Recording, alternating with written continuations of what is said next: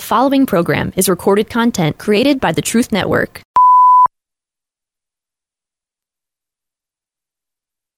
You've got questions, we've got answers. Phone lines are wide open.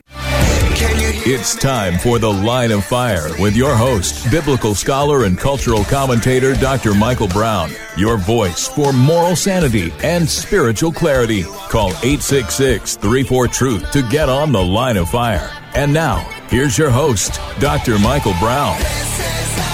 Joining us, friends, on The Line of Fire. Michael Brown, delighted to be with you. Phone lines are wide open. You've got questions. We've got answers. Any question of any kind that relates in any way to anything we ever discuss here on the line of fire, anything I've written in a book, anything you've heard me say in a debate, anything I've written in an article, anything a guest has talked about, phone lines wide open. 866 348 7884. We will go straight to the phones over to Paul in Grand Rapids, Michigan. Welcome to the line of fire. Yeah, hello, sir. Um, Hey. I've I've watched or YouTube videos. I haven't seen your, your TV show because you're on the radio, obviously. But uh, the uh, the Tovia Singer debate in, from a while ago was interesting, and um, I uh, I've heard of you in, in times past and listened a little bit, not necessarily on the radio because, like I say, I'm in Michigan. But my question that I wanted to ask both him and you is if either one of you had heard of the um, Aramaic English New Testament by Andrew Gabriel Roth, and what you thought of it, and um, and then of course I guess it's based on the Khabouris text, uh, which is I don't know if it's some, from sometime in the 1900s. It's an Eastern text, and uh, so that's my question. Yeah, Um, sure. Uh, yeah, I'm, I'm quite familiar with it, um, and he he's he works well. Uh, the gentleman that you mentioned is is serious in terms of Aramaic studies and scholarship. The issue is Aramaic primacy. Uh, The debate with Tovia Singer is uh, 30 years old. He's refused to debate me or interact with me in any way, shape, size, or form ever since. Unfortunately, because it would be a, an important debate. He's been tremendously aggressive trying to attack our beliefs for four decades and uh, over these years. So my door remains open to have another debate. He's he's refused. But in any case, as as for the the question of Aramaic primacy, it's true that we know that Jesus spoke Aramaic. It would seem Hebrew as well. There may have been certain contexts where Hebrew is used more than Aramaic. Otherwise, most scholars would agree that Aramaic would have been the, the home language of Yeshua and the disciples growing up in Galilee.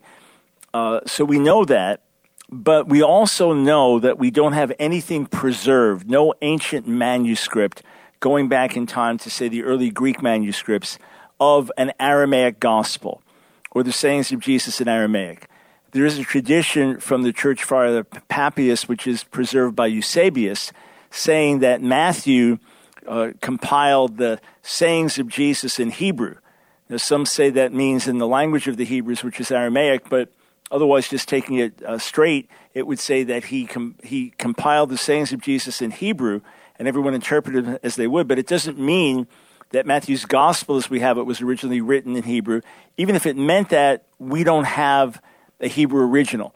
We know that Jerome and other church leaders referenced the Hebrew gospel that the Jewish believers had, so the Messianic Jews of their day.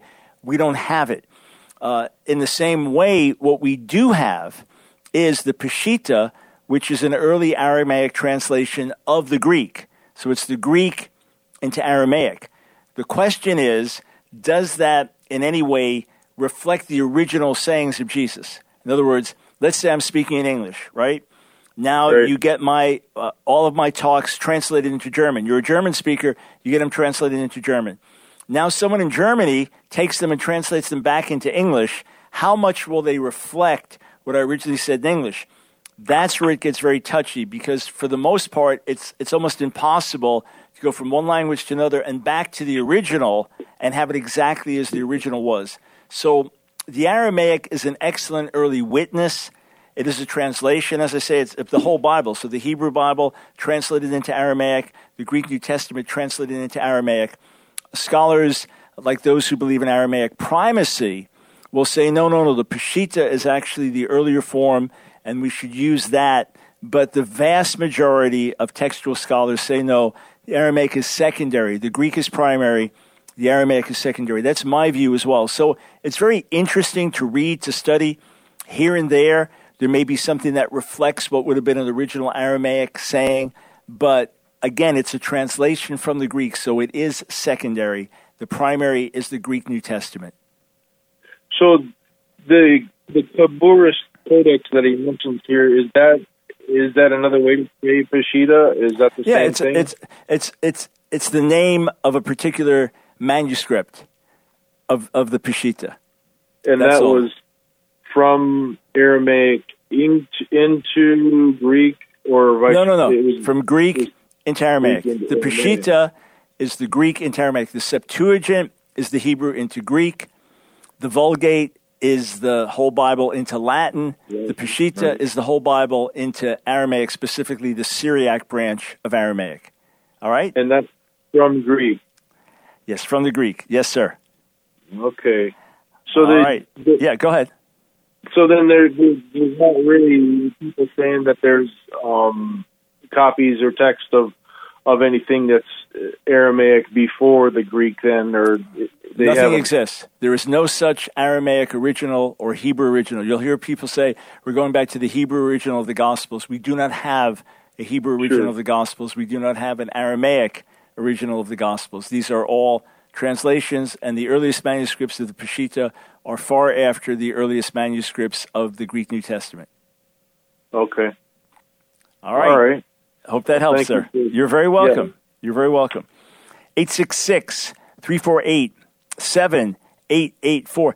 By the way, sometimes on Friday, when I come on the air, all of our lines are lit up and full. And then as soon as the line drops out, uh, someone is able to call in. Today, we've got a bunch of open lines for whatever reason. So, great day to call in. If you call in now, I'm sure to get to your call before the broadcast is over. 866 348 7884. Let's go to Chandler in Ada, Oklahoma. Welcome to the line of fire. Hi, Dr. Brown. Hey, Um, some friends and I are in a Bible study and we're discussing um, the afterlife, where we go Mhm. after we die. Yep. Some would refer to like the interim period. Mhm. And so we studied where it talks about how there are instances where it says clearly the soul departs from the body, but some believe that the soul sleeps in the body. So I just wanted to ask you, where does the soul go before Christ returns and all of the dead in Christ are resurrected? yes, sir. before that time, if we die before that, where does the soul go after we die? All right, so let me let me cover a couple of preliminary things and then specifically answer that. When the the Hebrew Bible will talk about someone's soul departing, it's not necessarily saying it in the way that we might think. In other words, it, it could just be saying their life departed, their breath departed, without talking about the, the inner being of a human being. The, the Hebrew nefesh or neshama can be used in that way, just for the breath and the life departing. That's that's number one. Number two, there are different ways to describe our inner being. We can just talk about our soul. Some would say soul, spirit are interchangeable. Or, based on 1 Thessalonians 5.23, we can talk about a human being having three parts to them. Spirit, soul, body, right? So when you say soul, you're talking about the, the inner being, the who we are on the inside, living in this body. So some would say that the, the spirit is who we are on the inside. The soul is our consciousness. All right. Not sure what happened, but well, that was the connection leaving, not the soul leaving. All right. So just to finish this, some look at human beings in a in a dichotomous way. There are two parts to us: the inner being, the outer being, the soul, the body. Others say no, it is trichotomous. It is spirit, soul, body. So the spirit is our that's who you are. You're a spirit. The soul, that's the consciousness, the mental awareness, the, the emotions, and the body is what we live in. So let's just say the inner being and the outer being. What happens to the inner being upon death? My own understanding is that the inner being, so our soul slash spirit, who we really are living in this body, that we go to be with the Lord if we're saved, and we go to a place of holding and judgment if we're not. What do I base it on? Uh, the same passages that everyone's talked about through the years. The thief on the cross, Jesus says to him, Today you'll be with me in paradise, uh, in, in Luke 23. Or in, in Philippians 1, Paul desires to depart and be with Jesus. Or Revelation 6, the souls of the righteous at the throne of God that have been martyred, asking God how long before we're, we're vindicated uh, and, and vengeance comes. And, and then in 2 Corinthians 5, Paul's saying if we're absent from the body, we're present with the Lord, but what we're longing for is the resurrection so we can be fully clothed. That's how I understand it. And the, the terms of the they fell asleep is a euphemism. It's just the Christian way of referring to death. They fell asleep. Others, including Martin Luther, uh, said that no, it's actually soul sleep. That uh, everyone at death goes to sleep, so to say. So there's no consciousness. It's just like if you've ever had surgery uh, and, and you're put under general anesthesia. Doctor's talking to you, next thing you wake up after the surgery. I mean, you're not conscious of that time in between. So, the same way, many believe, not me, but many do believe that you do sleep until the resurrection. So, you close your eyes, and when you wake up, you're with Jesus. In other words, the same thing ultimately. You close your eyes, and next thing, if you're saved, you're with the Lord. But the difference would be to say, hey, right now I know my loved one is in the presence of God. They died, they're in the presence of God. There's that reality. So that's what I understand scriptures hold to, but there is debate uh, about it. There is debate among, the, uh, among other believers. Okay, let's go to uh, Isaac in Rockdale, Texas. Welcome to the line of fire. Hello. So Hello you're there. gonna like my test. Sorry, it Hey. doesn't echo, but you're gonna like my question. My question's about the fire of God. So there's no echo on your end, right? Yeah, go ahead. Go ahead. Okay, you can hear me. Okay. So many people, including me, have had supernatural experiences where the Holy Spirit fills us with fire. And, and my question is, how can we defend the Holy Spirit when talking to cessationists, mostly cessationists anyway, who say that it isn't biblical to experience God in this way? Yes. So I would just take them through the Bible.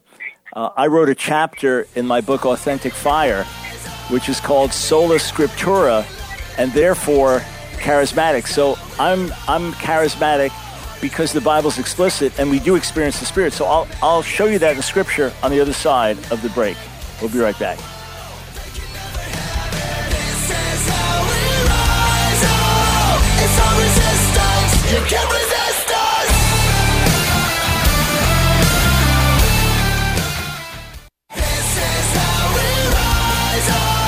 It's The Line of Fire with your host, Dr. Michael Brown. Get on The Line of Fire by calling 866 34 Truth. Here again is Dr. Michael Brown.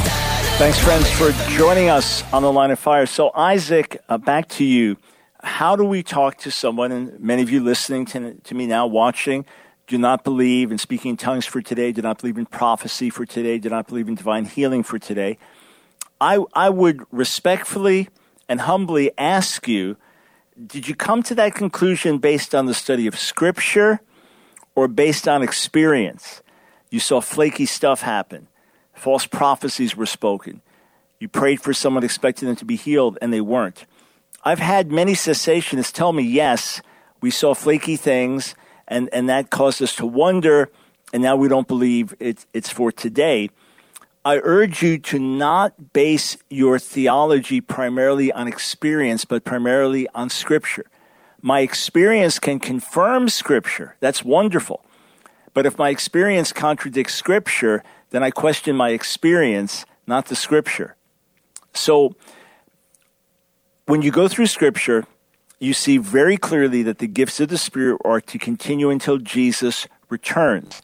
You see the commending the Corinthians in the midst of all the mess in that church in 1 Corinthians 1, saying to them that they didn't lack any spiritual gift as they were eagerly awaiting the return of Jesus. And in 1 Corinthians 13, he's quite explicit that, that prophecy, that knowledge, that faith, that these things will continue until we see Jesus face to face. It's not talking about the closing of the New Testament canon. It's a ridiculous interpretation, almost unknown through church history. He's talking about when we see Jesus face to face, when we know him even as we are known, then we won't need these things. Until then, Paul says, earnestly pursue the gifts, especially prophecy. And just like we experience salvation, we experience the gifts of the Spirit, the working of the Spirit. Doesn't the Bible say that the Spirit bears witness with our spirit? Romans eight sixteen. That's something we experience. Uh, doesn't the Bible say that we have communion with the Holy Spirit? 2 Corinthians 13, 14. Doesn't the Bible say in John 10, Jesus says that my sheep hear my voice? And Romans 8, 14 says that, that we are led by the Spirit of God. So for sure, we should experience, even without tongues prophecy, we should experience the Spirit in our lives. And then the New Testament is very explicit. Don't forbid it. Don't quench it. Don't put out the Spirit's fire. Don't despise prophecy. Hold fast to that which is good. Test everything. Hold fast to that which is good. I would also say read through the book of Acts. Note, just underline, reference every single time the Holy Spirit and its activity is mentioned. It's about 60 times, 6 0 in the book of Acts. And ask, did they experience the Spirit? Did the New Testament believers, when they were filled with the Spirit in Acts 2 and they spoke with new tongues, did they experience the Spirit there? Did they experience the Spirit in Acts 4.31 when they prayed together and the place was shaken when they prayed? So where does it say that we stop experiencing the Spirit? This should be the norm. We should see the gifts of the Holy Spirit operating on a regular basis to the glory of God, to, to point to the resurrection of Jesus, and to edify the body, and to display the goodness of God. I'll say this one last thing. Uh, I, I had a tremendous renewal experience in my own life in 82, 83. I had been saved at that point 11, 12 years. I was a serious believer. I had been preaching since 73. I was teaching adult Sunday school in the church I was part of then. We were active in, in all kinds of good works. We, we were pro life. We were caring for the poor. But I had left my first love. And, and then God wonderfully worked in my life, brought me to repentance of my spiritual and intellectual pride, sent the fire of, of the Spirit in my life, changed me, changed many in the church. Ultimately, the, the pastor and leaders rejected what God was doing pastor told me over a dozen years later with tears that next time the Spirit moves, he doesn't want to miss it. But God got hold of me in a radical way. Yes, I experienced God dramatically, powerfully.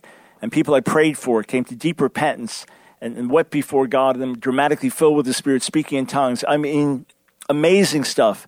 But in the months that followed, I, I saw the operation of God and prophetic gifts through others that I didn't know and one with a, a prophetic word over me. And I remember a pastor and I had driven out to a Bible school just to take in what was happening there, and and the leader that was there that day had a prophetic word for me that was just so accurate and tied in with what God had called me to do, leave my, my job and teach at that school. And uh, we, we got in the car and we just started laughing for joy. And he said, He's alive. He's alive. We were just laughing. There was this, there was this joy of Jesus being alive and speaking. And, and it wasn't, oh, the excitement of getting a prophecy. It was that God in his love was saying, I'm here. I'm here. One, one other illustration, and I shared this with students as I'm here in Fort Worth, Monday through Wednesday in Dallas, teaching at Christ for the Nations and broadcasting from there once a month. And then Thursday, Friday here at Fort Worth at Mercy Culture at the Spiritual Leadership School, teaching and then broadcasting from their studio Thursday, Friday. So I just shared this actually not with the students, with with um, with one of the students who's driving me around while I'm here and taking care of me. I, I was a, a, new believer, and every time I'd be in a church service, I experienced exquisite joy, exquisite, extraordinary joy as, as we'd worship and, and, and, and sing and pray. And then often, just during my private prayer time, I'd experience a beautiful fellowship with God. And it had been like a day and a half where I was like blank. I was at prayer meeting one night. I think I think it was the Monday night prayer meeting, and just felt nothing. And during the day, felt nothing. And get to the service that night and feeling nothing. And I said, Lord, I would love to feel your presence. And just then, this joy comes. This, and I thought, what am I, a baby?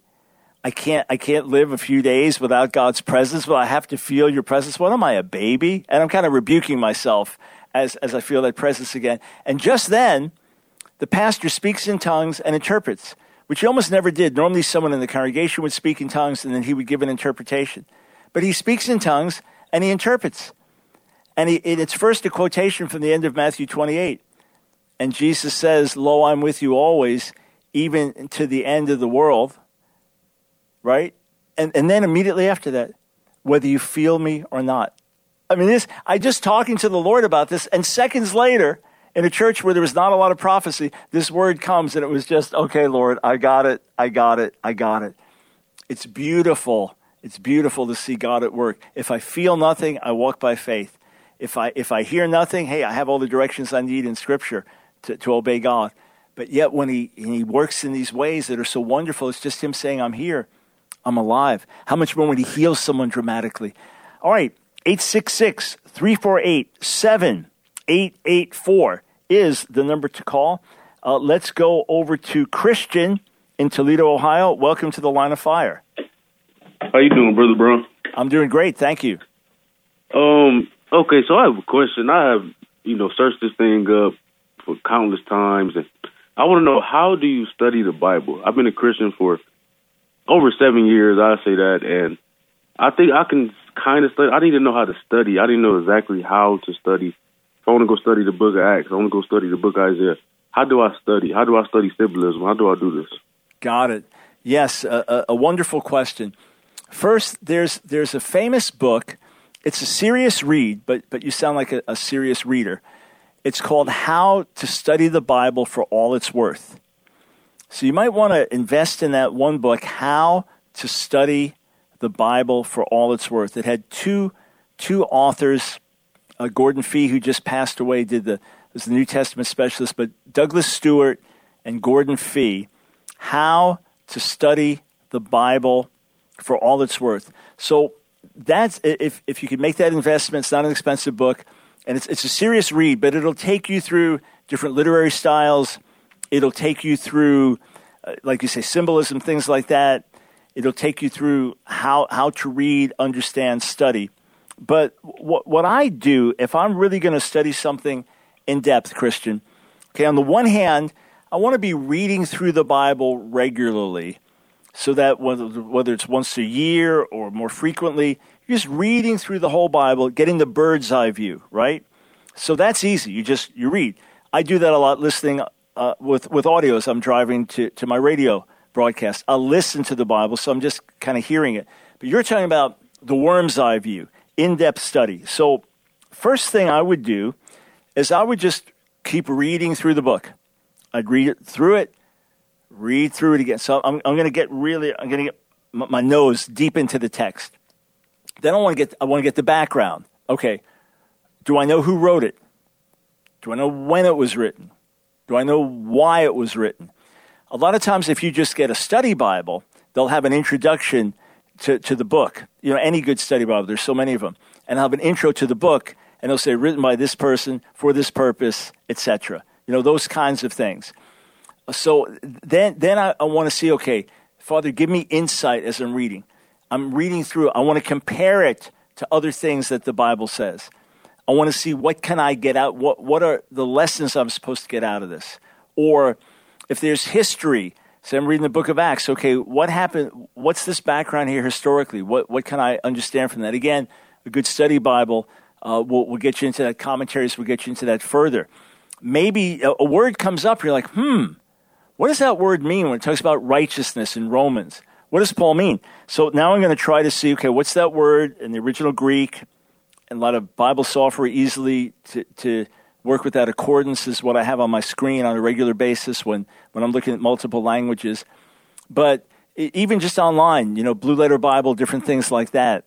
Okay, here's the word. What does it mean? So now I'm going to click on that word and see, okay, dikaiosune in Greek. What is, so I'm going to look for all the times Paul uses that within Romans, the same word, but what does he mean by it? These are all different things, you know, word studies, themes, but I'm going to keep reading it, getting familiar with it, reading it again, praying for insight, and then the question is, what am I looking for as I'm studying? And that will then determine the types of study that you do. But just things like Blue Letter Bibles, free online, how to Study the Bible for All It's Worth, a good resource. Or you get just the basic program of the Accordance Bible software. You can do word studies in the original languages. Those are all things really helpful. And then pray, pray, God, give me insight. Speak by your Spirit. May the text be relevant to me. Thank you, sir, for the question.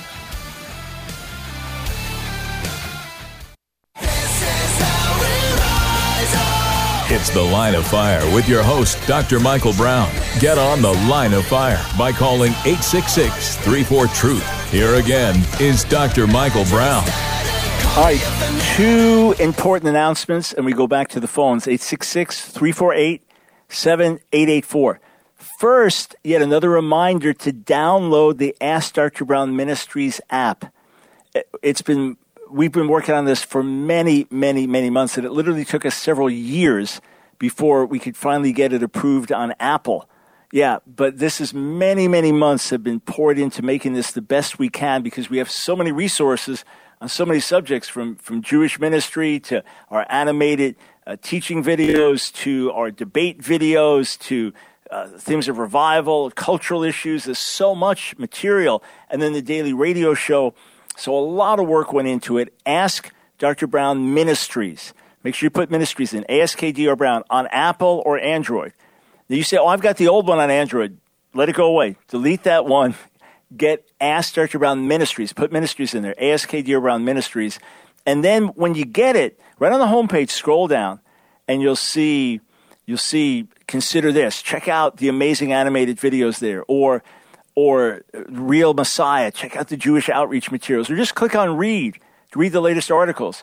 If you got your phone and, and, and you don't get us on the radio where you are, just radio time, click on it. You can listen live, miss the show, click to watch the, uh, and, and listen to the latest podcast. It's, it's all there for you.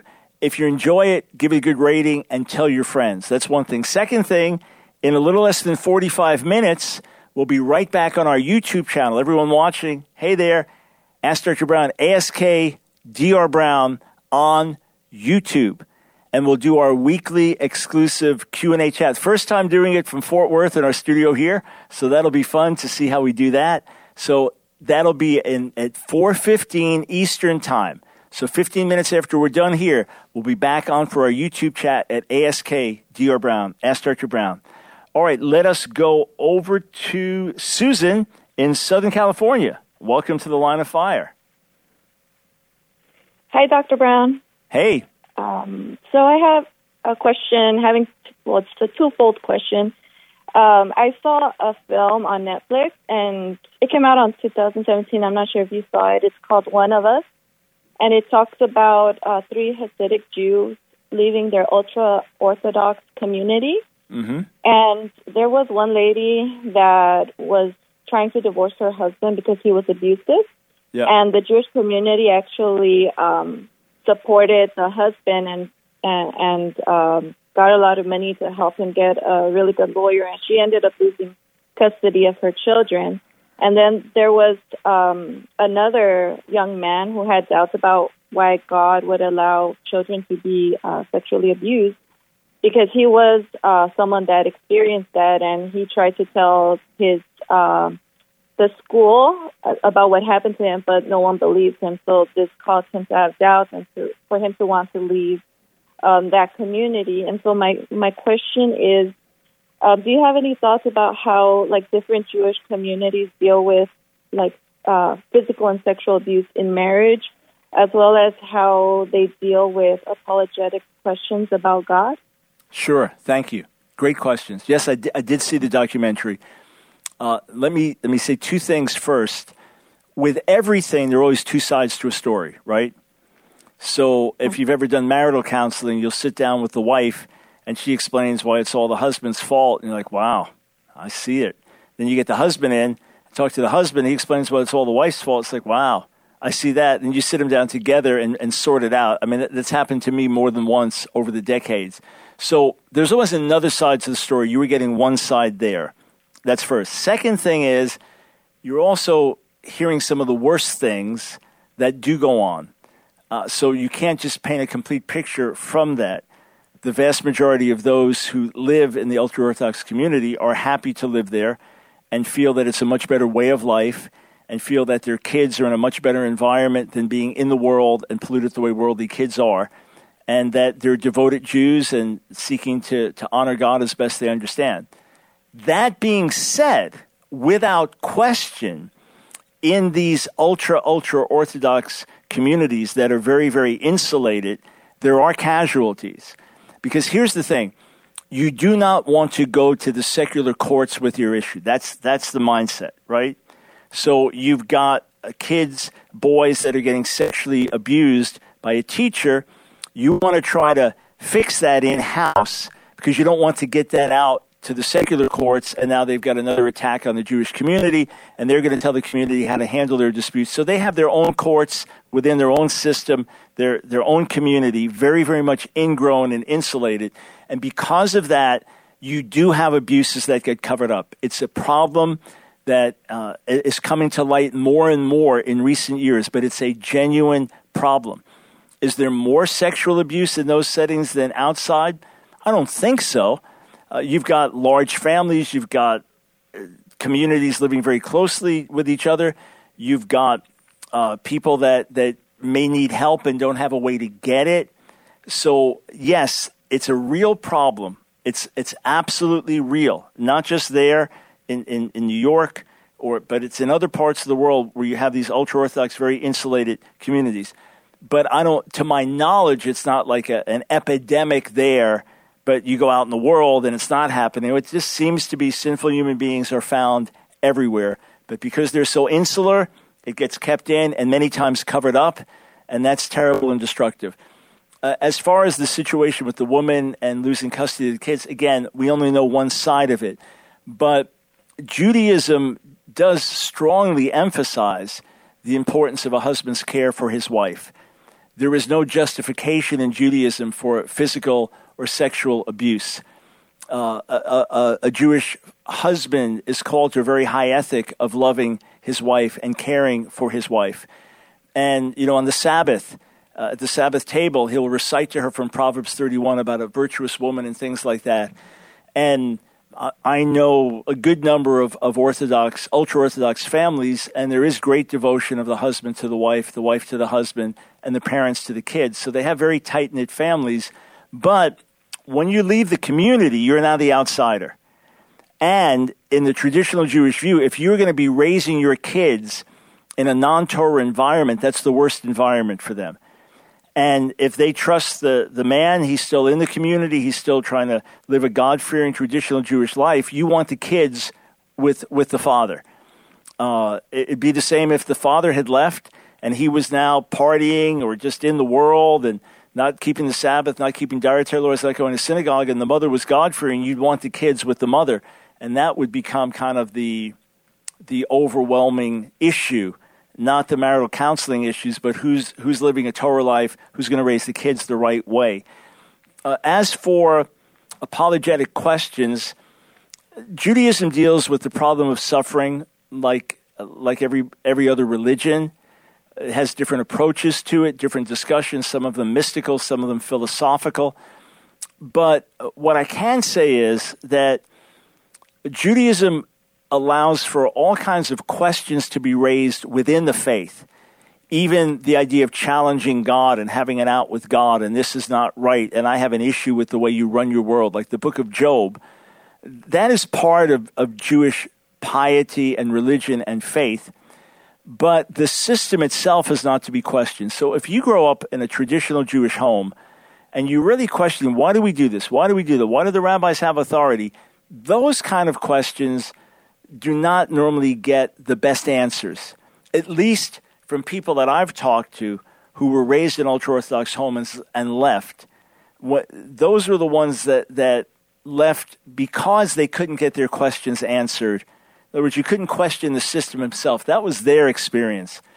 Uh, lastly, it, there are uh, ministries I know that really try to help people that have left these communities because they are so ingrown, Susan, that you don't get normal vocational training.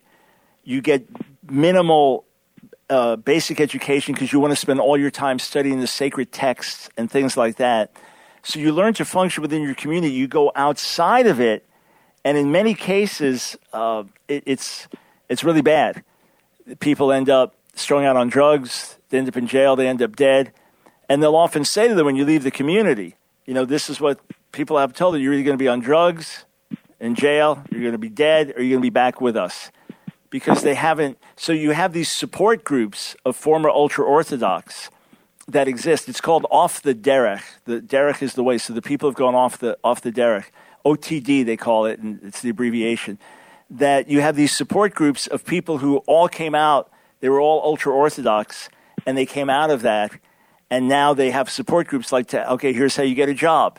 Here's how you learn these basic skills.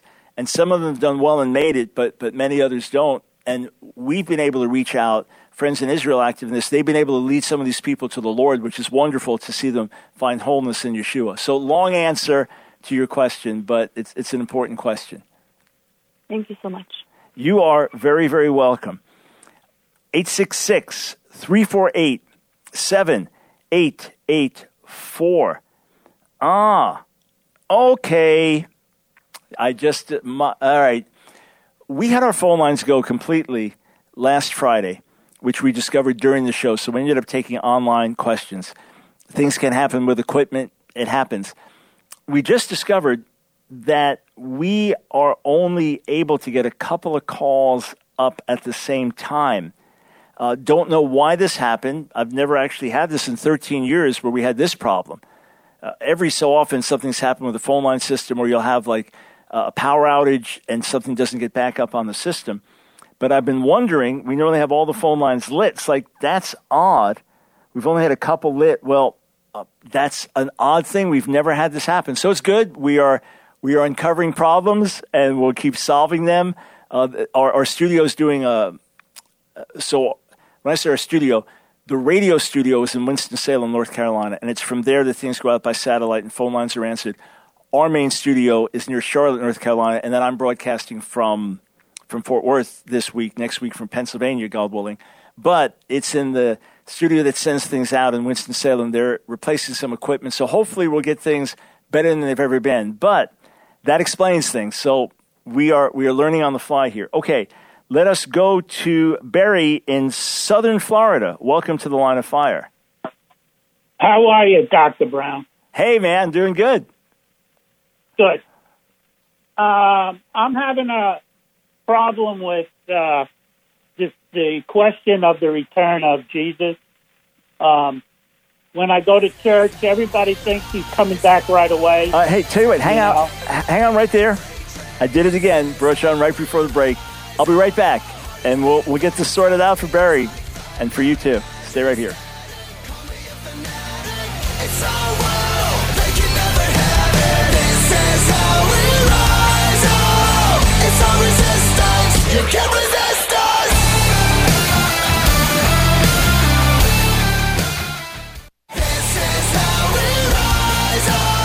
It's The Line of Fire with your host, Dr. Michael Brown. Get on The Line of Fire by calling 866 34 Truth. Here again is Dr. Michael Brown.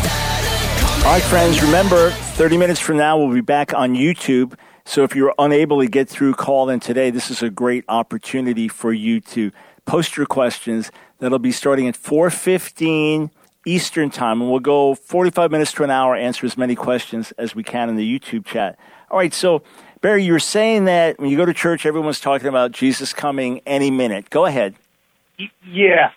And isn't it in the scripture that Jesus says to the Jewish people, You will not see me until you say, Blessed is he who comes in the name of the Lord?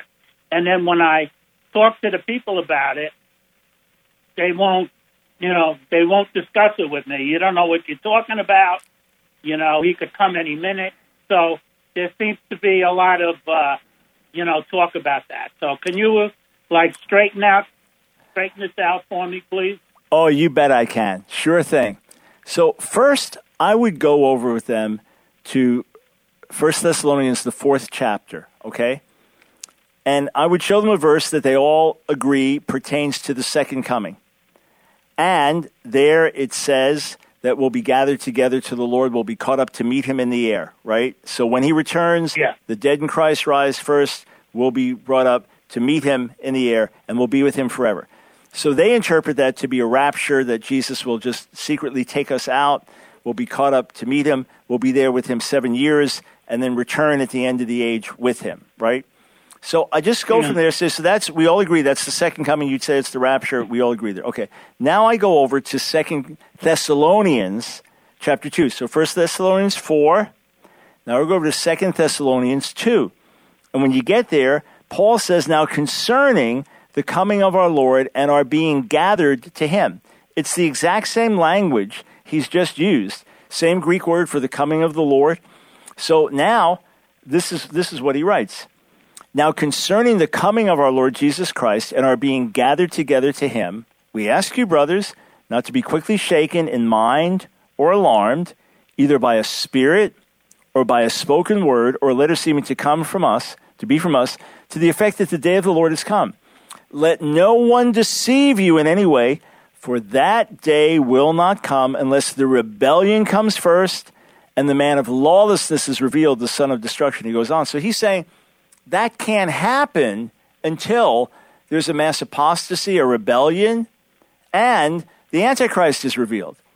So the mm-hmm. very coming that he's spoken of, it says, won't happen until these things come to pass. They'll say, no, if you study the Greek, you'll see that word rebellion actually means the, it, it, it's the, the taking out. It's talking about the rapture. Nonsense. Nonsense. There's not, there's mm-hmm. not a, a reputable Greek lexicon or top Greek commentary Right. that would agree with that. So this is saying before we're gathered together with him, these things will happen first.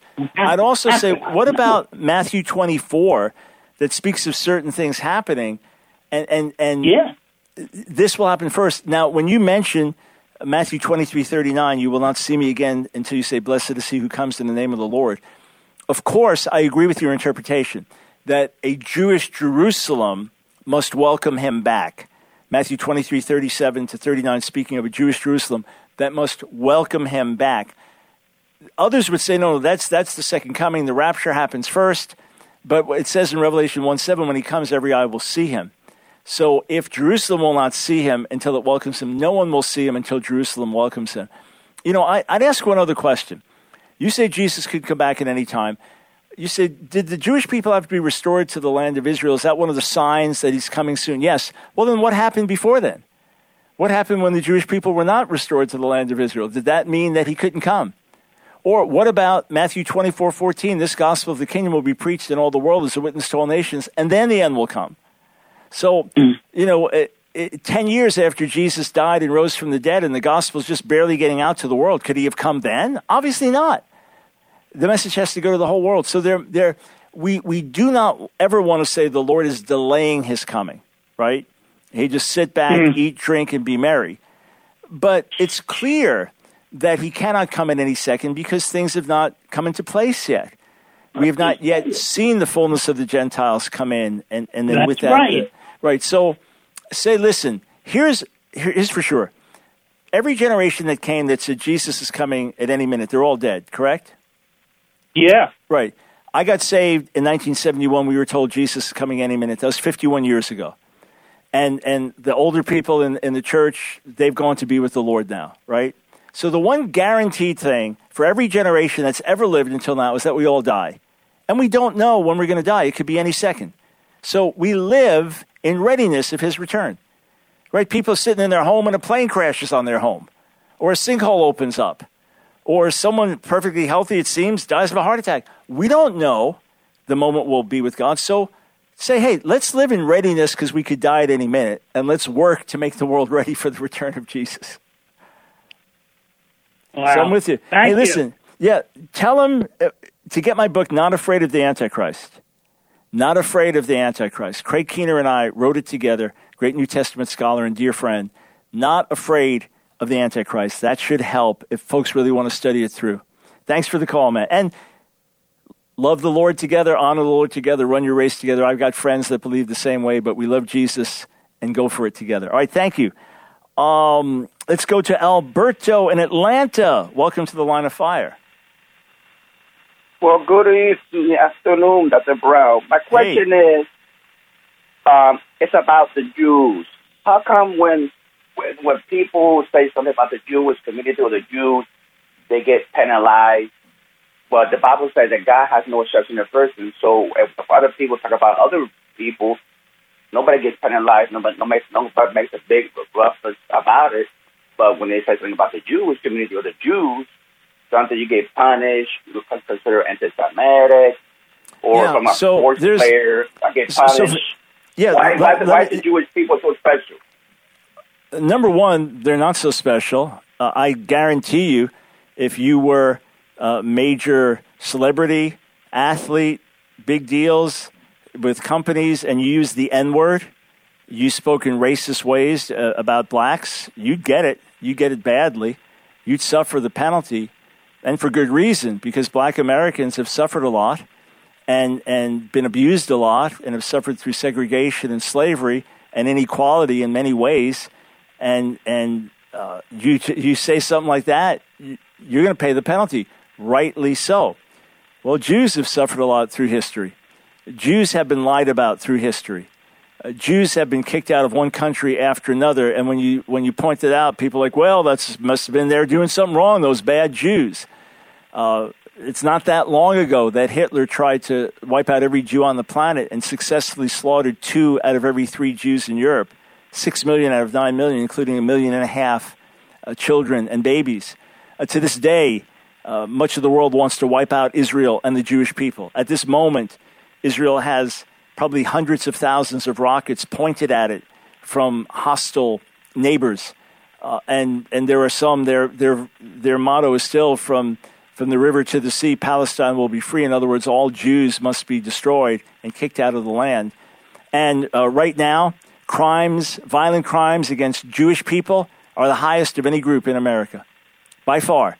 Specifically targeting people uh, as Jews, as blacks, as Hispanics, as Asians, whatever it is. Uh, crimes against Jews are the highest of any group in America. So you, you better, there should be a backlash. There should be a backlash when you spread uh, misinformation, when it is anti Semitic. It's like I say, Alberto, hey, you Hispanic? Ah, Hispanics are this, Hispanics are that. No, you, that, that's sinful. That's wrong. These, these, these generalizations, these, these false statements and concepts.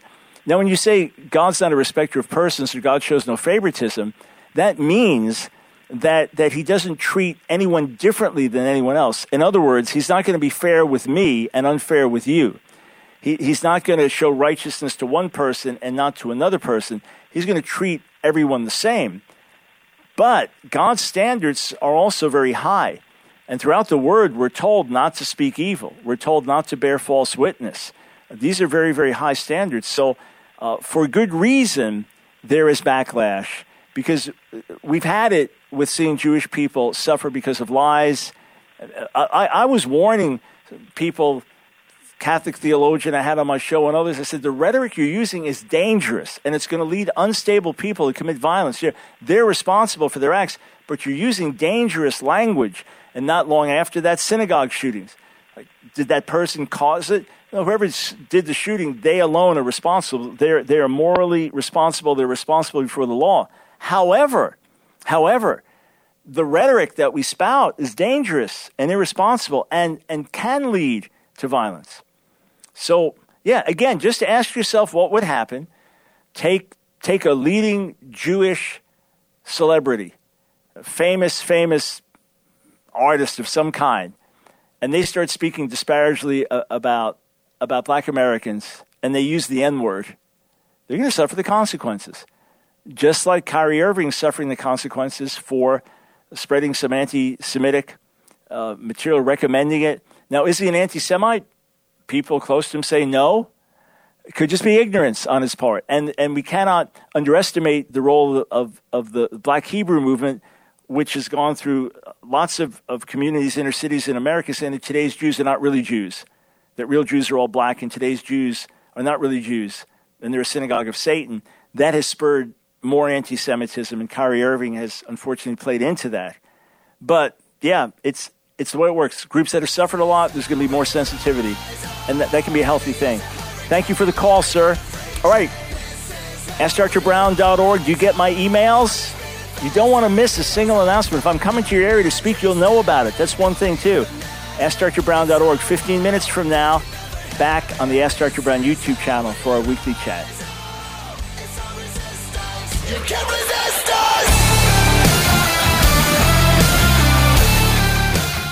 Another program powered by the Truth Network.